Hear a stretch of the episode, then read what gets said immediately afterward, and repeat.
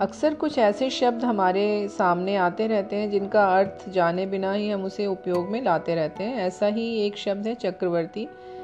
चक्रवर्ती सम्राट के बारे में हमने अक्सर बचपन में कुछ पौराणिक और ऐतिहासिक कहानियों में पढ़ा है।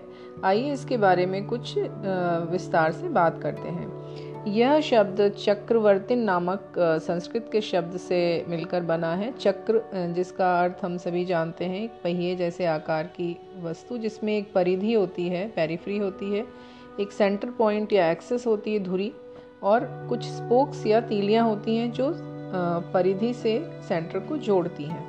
तो इसके आकार की क्या इम्पोर्टेंस है? इसके बारे में हम बाद में बात करेंगे। हम पहले इस शब्द का पूरा मतलब समझते हैं। चक्रवर्ती सम्राट के कई अर्थ हो सकते हैं। पहला जो प्रत्यक्ष अर्थ है वो ये है कि एक वर्तिन मतलब होता है घूमता हुआ।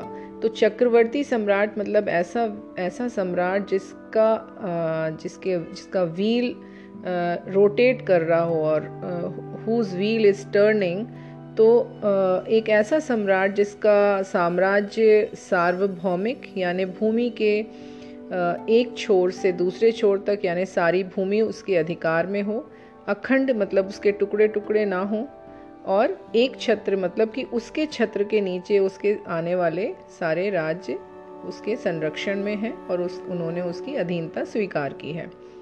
तो ऐसे किसी राज्य में जब राजा का रथ जाएगा, यानी रथ का पहिया, वो बिना किसी अवरोध के अनवरत रूप से चल सकता है। तो चक्रवर्ती इस अर्थ को भी हमें बताता है।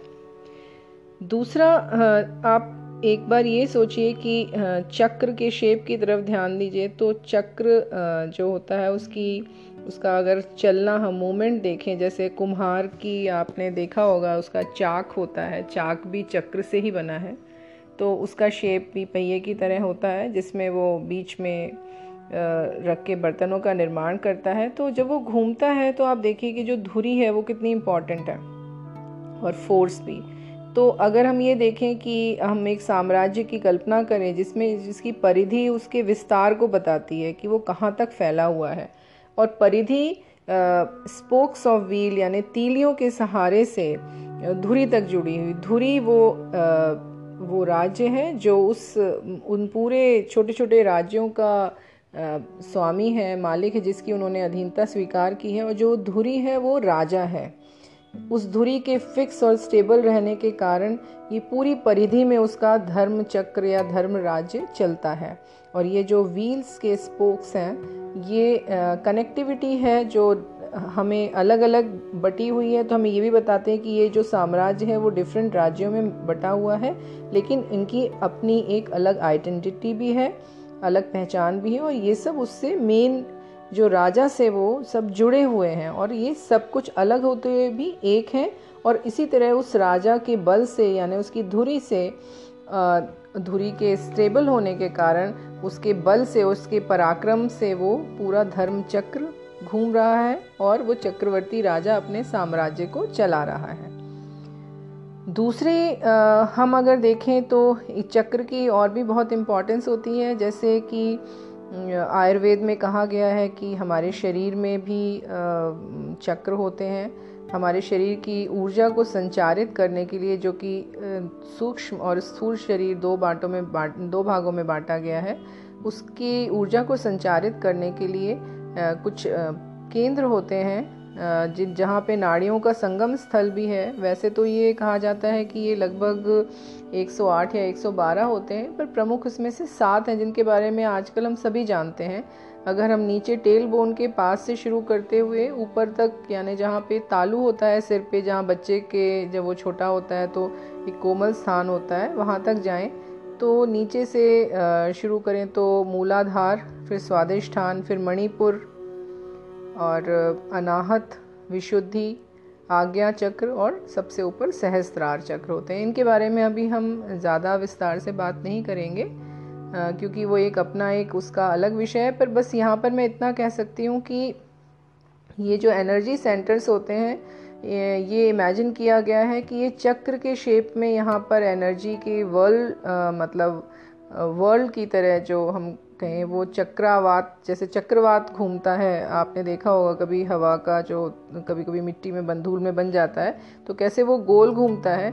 इस तरह से ये घूमते हैं और जो ब्रह्मांडीय ऊर्जा होती है, उसको अवशोषित करते हैं, उसको सोखते हैं और पूरी बॉडी में उसको अपने घूमने से प्रसारित करते हैं और हर चक्र एक इंपॉर्टेंट वहाँ पे नर्व्स का मीटिंग पॉइंट होता है तो बॉडी के फ़ंक्शंस को भी कंट्रोल करता है और हर चक्र से कुछ ग्लैंड्स भी एसोसिएटेड रहती हैं, जो कि उसके द्वारा कंट्रोल की जाती हैं। तो और अगर हम क्वालिटी वाइज माने तो हर चक्र के जागृत होने से मतलब कि हर व्यक्ति में वो चक्र सारे जागृत नहीं होते हैं किसी में कोई चक्र जागृत होता है, जैसे किसी बहुत अच्छा कोई वक्ता है तो उसका हम कहते हैं कि विशुद्धि चक्र जो गले में कंठ के वोकल वॉइस बॉक्स के पास होता है, वो जागृत है। कोई वॉरियर है तो उसका मणिपुर चक्र जागृत है, या बहुत अच्छा कोई कलाकार है तो हम कह सकते हैं कि उसका स्वादिष्टान चक्र जागृत है। कोई बहुत दयालु है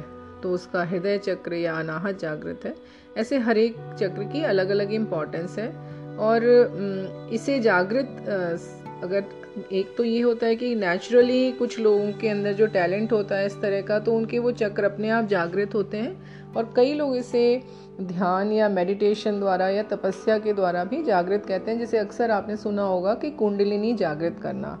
तो आ, ये कुंडलिनी यानी एनर्जी जो होती है एनर्जी की आप एक बीम समझिए जो नीचे की मूलाधार के पास सुप्त अवस्था में होती है और जब इसको एक्टिव किया जाता है तो ऐसे कहा जाता है कि ये इन चक्रों के बीच में से जैसे एक्सेस की तरह निकलती हुई ऊपर तक जाती है और सोर्स से मिल जाती है।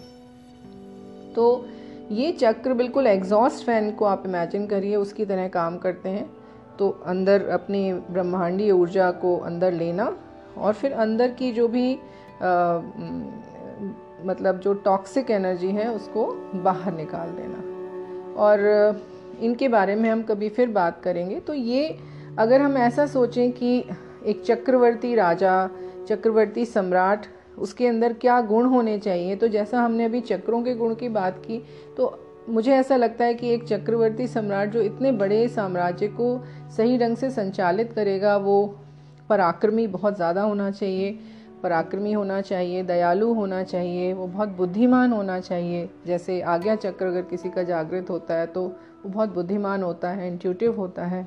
और उसके राज्य में वर्कर्स को, कलाकारों को सबको संरक्षण मिलना चाहिए, वो क्रिएटिव होना चाहिए। तो मुझे ऐसा लगता है कि एक चक्रवर्ती राजा का एक ये अर्थ भी है कि उसके लगभग नेचुरली सारे चक्र भी जागृत होते होंगे। मैं सहस्रार की बात नहीं करी, क्योंकि सहस्रार चक्र बहुत मुश्किल होता है। जागृत करना इसके लिए बहुत कम लोगों को मतलब ये सुख प्राप्त होता है, क्योंकि इसके बाद तो ब्लिसफुलनेस होती है और परमानंद होता है। जो सुना है, वो यही सुना है कि इसके बाद व्यक्ति का भौतिक चीज़ों से ध्यान हट जाता है और सिर्फ़ वो ईश्वर में रमा रहता है। तो जो बाकी सारे चक्र हैं, मुझे लगता है एक चक्रवर्ती सम्राट के लिए उन सब का जागृत होना बहुत ज़रूरी है। तो हम ऐसे भी कह सकते हैं कि चक्रवर्ती अगर हम कॉमन लैंग्वेज में बोलें तो जैसे वर्ती मतलब हम वरतना कहते हैं किसी चीज़ को रखने वाला तो चक्रवर्ती सम्राट वो भी हुआ जिसके सारे चक्र लगभग जो एक राजा के लिए ज़रूरी हैं, वो सब जागृत हैं। तो ये एक दूसरी परिभाषा हुई। अब हम बात करते हैं धर्म चक्र की। तो जैसा कि हम सभी जानते हैं कि हम्म, भगवान विष्णु को इस संसार का पालनहार कह लीजिए या अगर हम इसे साम्राज्य मानते हैं तो ये वो इस पूरे विश्व रूपी साम्राज्य के चक्रवर्ती सम्राट हैं जो सबकी सुरक्षा करते हैं सबका पालन पोषण करते हैं और ये उनके धर्म चक्र के घूमने के कारण ये संसार एक साइकिल के फॉर्म में चल रहा है जिसमें काल चक्र भी शामिल है, जो युगों के घूमने को दिखाता है, जैसे सतयुग त्रेता युग द्वापर युग और और कली युग ये हमेशा से एक कल्प में होते आए हैं और जब एक कोई चरम सीमा पे पहुँच जाते हैं तो फिर एक कोई प्रलय या किसी एक विशेष घटना के द्वारा सब कुछ नष्ट होता है और कुछ लोग बच जाते हैं, जो फिर से एक नए युग की शुरुआत करते हैं। तो इस, ये पूरे काल चक्र को भगवान विष्णु संचालित करते हैं और इसमें वो धर्म की स्थापना का बहुत ध्यान रखते हैं और इसके लिए तीसरी चीज़, एक काल चक्र हुआ और दूसरा धर्म चक्र हुआ। तीसरे उनके दाएँ हाथ की तर्जनी पे एक सुदर्शन चक्र विद्यमान है, जो एक एनर्जी का चक्र है, जो प्रत्यक्ष रूप प्रत्यक्ष रूप से हमें दिखता नहीं है। और भगवान विष्णु जब चाहते हैं जब देखते हैं कि धर्म की स्थापना में कहीं बाधा आ रही है तो वो उसका उपयोग करके धर्म की स्थापना करते हैं। और जैसा कि उन्होंने कृष्ण अवतार के समय में शिशुपाल का वध करके किया था तो ये भी एक चक्र आ, की इम्पॉर्टेंस है और इसी तरह से एक चक्रवर्ती राजा से भी अपेक्षा होती है कि वो भगवान विष्णु की तरह अपने साम्राज्य को इस तरह से चलाए कि धर्म की स्थापना हो और धर्म चक्र के रूप में उसका राज्य हमेशा चलता रहे, जिसकी धुरी वो स्वयं खुद हो। अक्सर बौद्ध धर्म के मंदिरों में भी आपने देखा होगा, वहाँ पे एक व्हील होता है जिसको सब रोटेट करते हैं, उसे धर्म चक्र कहते हैं। तो इस तरह से चक्रीय गति और चक्र की बहुत इम्पोर्टेंस रही है। और इसीलिए शायद चक्रवर्ती राजा के लिए ये सब यूज़ किया गया। हम ये भी मानते हैं कि अगर किसी व्यक्ति के सारे चक्र एक्टिव होते हैं तो वैसे तो इन सबको एक्टिव करने के लिए, ऐसे मैंने सुना है, इनको जागृत करने के लिए बहुत ज़्यादा लोगों को तपस्या पूरी ज़िंदगी मेहनत करनी पड़ती तब भी नहीं होते। पर अगर किसी के सारे एक्टिव हो जाते हैं तो वो व्यक्ति देव, देवी पुरुष हो जाता है मतलब दिव्य हो जाता है। और जैसे हम अधिकतर पिक्चर्स में देखते हैं कि सभी के सिर के पीछे हमें एक चक्र, भगवान के सिर के पीछे एक चक्र घूमता दिखाई देता है। तो वो एक दिव्य आभा का प्रतीक है और एक और का प्रतीक है कि जिसके सारे चक्र एक्टिव होंगे, जो देवी पुरुष है, उसके पीछे हमें जो और दिखाई देती है, वो ऐसी लाइट नहीं होती है, वो फील कर सकते हैं। आप वैसे भी अपनी डे टू डे लाइफ में भी, एक नॉर्मल कोई एक पर्सन होता है, वो डल होता है उससे हम इम्प्रेस नहीं होते कभी कभी कोई ऐसा व्यक्ति आता है जिसके ऊपर हम एक वर्ड यूज़ करते हैं कि बहुत तेज होता है। तो तेज क्या होता है? इसी तरह की एक और होती है जिसे हम फील नहीं कर पाते, जो उसके किसी विशेष चक्र के जागृत होने के कारण पैदा होती है। तो हम अब अपने विषय पर लौट के आते हैं कि चक्रवर्ती राजा आखिर कौन बनता था? तो बहुत पुराने समय से चक्रवर्ती राज, सम्राट का हमें सुनने में मिलता है। जैसे कि बहुत पहले जब प्रलय हुई थी तो जो प्रथम मनु थे, वो और उनके जो पुत्र थे, प्रियव्रत, उनको तो विश्व सम्राट कहा जाता है, पर उन्हीं के वंश में आगे ऋषभ देव के पुत्र हुए भरत, जो कि चक्रवर्ती सम्राट थे। उसके अलावा और भी बहुत से हुए, जैसे राजा ययाति, मानधाता, नहुष श्री रामचंद्र, राजा युधिष्ठिर और मौर्य वंश में हुए आगे, जैसे चंद्रगुप्त मौर्य के आगे, सम्राट अशोक आदि बहुत सारे चक्रवर्ती सम्राट हुए हैं। तो चक्रवर्ती सम्राट आखिर बनता कैसे था? तो उस समय के जो ऋषि मुनि और गुरु होते थे, जो स्कॉलर्स होते थे, जो सलाहकार होते थे, जब किसी राजा के अंदर ये सारे लक्षण की पराक्रम, दयालुता और वीरता और उसका राज्य बहुत संपन्न हो, और बहुत सारी चीज़ें, ये सब लक्षण उसके अंदर मौजूद होते थे और राज्य बहुत विशाल हो जाता था और ऐसा लगता था कि अब ये राजा बहुत मतलब एकदम अपने चरम पर है, अपने शिखर पर है और वो चक्रवर्ती घोषित किया जा सकता है, उसको कोई चैलेंज नहीं करेगा। तो ये एडवाइस दी जाती थी कि अब अब आपने, अपने आप को ऑफिशियली सबका स्वामी घोषित करने के लिए या चक्रवर्ती, खुद को चक्रवर्ती सम्राट घोषित करने के लिए एक यज्ञ करिए। और वो यज्ञ एक तरह का अनाउंसमेंट होता था। अश्वमेघ यज्ञ या राजसूय यज्ञ। राजसूय यज्ञ में पहले राजाओं को हराया जाता था युद्ध करके और बाद में यज्ञ किया, यज्ञ करके खुद को चक्रवर्ती घोषित किया जाता था। अथवा एक अश्वमेघ यज्ञ होता था, उसमें पहले डिक्लेयर किया जाता था कि हम अश्वमेघ यज्ञ करने वाले हैं और उस समय जितने भी पुरोहित और पंडित, ऋषि मुनि आदि हैं, उनको सबको आमंत्रण भेजा जाता था। और वो अगर सोचते थे कि ये जिसने जो आमंत्रण जिस राजा ने भेजा है या जो यज्ञ करता राजा है, अगर वो इस चीज़ के लायक है तो वो आमंत्रण स्वीकार करते थे और यज्ञों में आहुति डालने का और यज्ञ संपन्न करवाने का कार्य करते थे। तो काफ़ी जब वो सब लोग आमंत्रण स्वीकार करके अपनी सहमति दे देते थे और राजा को ये पता होता था कि हमारे पास इतना खजाना है, हम सब इंतज़ाम कर सकते हैं, इतने बहुत ज़्यादा संख्या में ब्राह्मण्स आएँगे, जैसे कई लोग मतलब ऐसे तक कहते हैं कि लाखों करोड़ों की संख्या में ब्राह्मण्स आते थे। बहुत सारी यज्ञ वेदियाँ सजाई जाती थी और पूरा मतलब बहुत ज़्यादा अरेंजमेंट्स करने पड़ते थे। हम अगर माने आज की डेट में तो जैसे ओलंपिक्स के लिए अरेंजमेंट करने पड़ते हैं तो उस तरह के अरेंजमेंट्स करने पड़ते थे। तो राजा को ये सब देखना होता था कि क्या वो ये सब करने में सक्षम है। और राजा कोई भी आक्रांता राजा जो सिर्फ़ बल से अपनी राज्य को बढ़ा सकता हो, उसे उसके चक्रवर्ती सम्राट बनने में जो के लिए अगर वो कोई यज्ञ करता था अनाउंस करता था तो कोई भी ब्राह्मण ऋषि मुनि उसमें शामिल नहीं होता था। वो मना कर देते थे। मतलब कि राजा का धर्म परायण और और भी बहुत सारे जो एक अच्छे राजा के लक्षण हैं, वो सब उसमें होना ज़रूरी होते थे। सिर्फ़ पराक्रम से चक्रवर्ती राजा नहीं बना जा सकता था। तो ये सब जब हो जाता था, उसके बाद राजा के अस्तबल से एक बहुत सुंदर और अच्छे लक्षणों वाला, कोई विशेष लक्षण देखे जाते थे। एक ऐसा घोड़ा चुना जाता था और अनुष्ठान के बाद उस घोड़े को छोड़ दिया जाता था। उसके ऊपर एक पताका लगा दी जाती थी और कुछ लिख दिया जाता था कि यज्ञ करता राजा का नाम, राज्य का नाम और अगर कोई इस अश्व को रोकेगा तो उसे राजा की सेना से युद्ध करना होगा।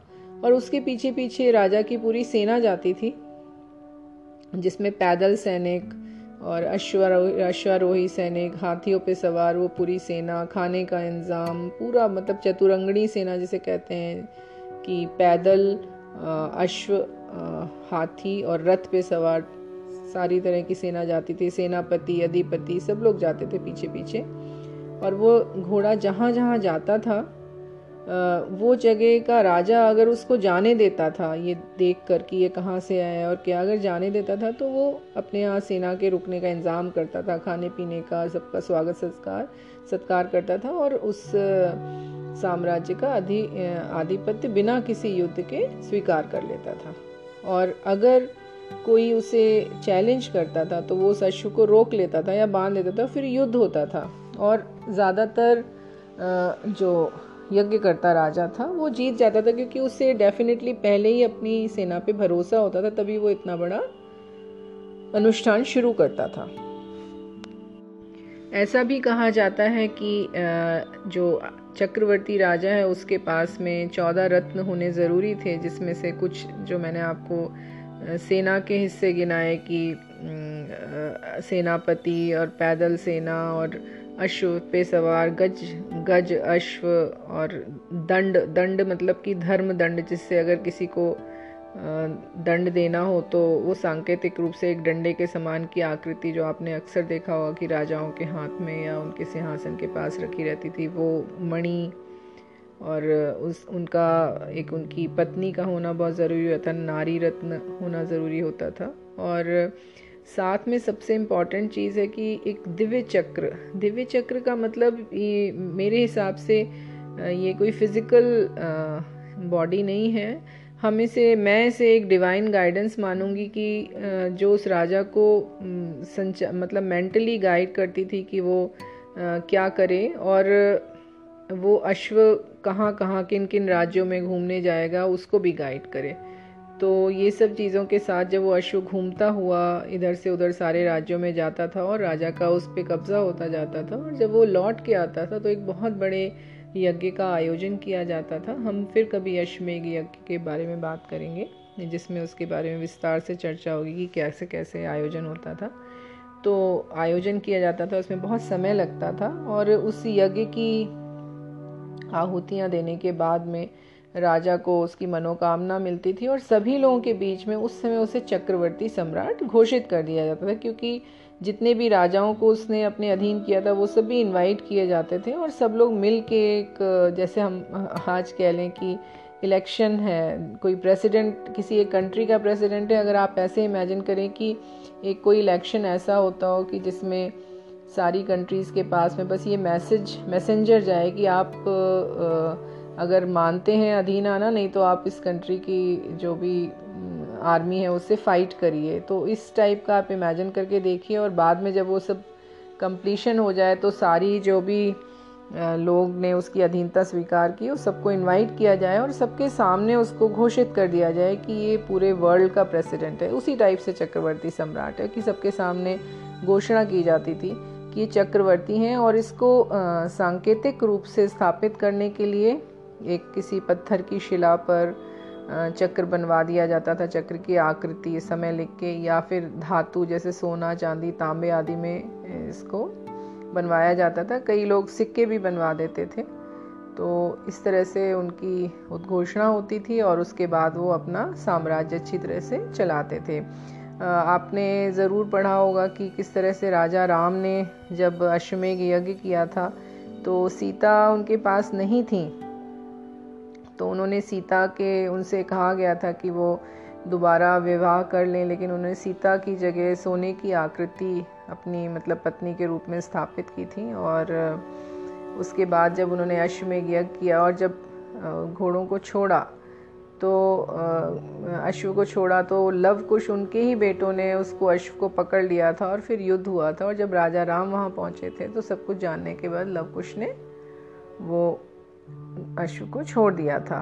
और राजा राम चक्रवर्ती सम्राट थे और उनके बाद में लव कुश ने तो बहुत ज़्यादा उनके साम्राज्य को आगे बढ़ाया और ऐसा कहते हैं कि वो मतलब विश्व का काफ़ी हिस्सा उनके राज्य के अंदर आ गया था। तो बाद में महाभारत समय में राजा युधिष्ठिर ने भी अश्वमेघ यज्ञ करके चक्रवर्ती सम्राट खुद को घोषित किया था। तो ये बहुत संक्षेप में मैंने आपको बताया चक्रवर्ती सम्राट के बारे में। आशा, ये जानकारी आपको पसंद आई होगी और इसके कुछ चीज़ें जो मैंने आपको कहा कि अश्वमेघ यज्ञ या और कोई छोटे मोटी जो और टॉपिक्स हैं, उनके बारे में हम फिर बात करेंगे। नमस्कार।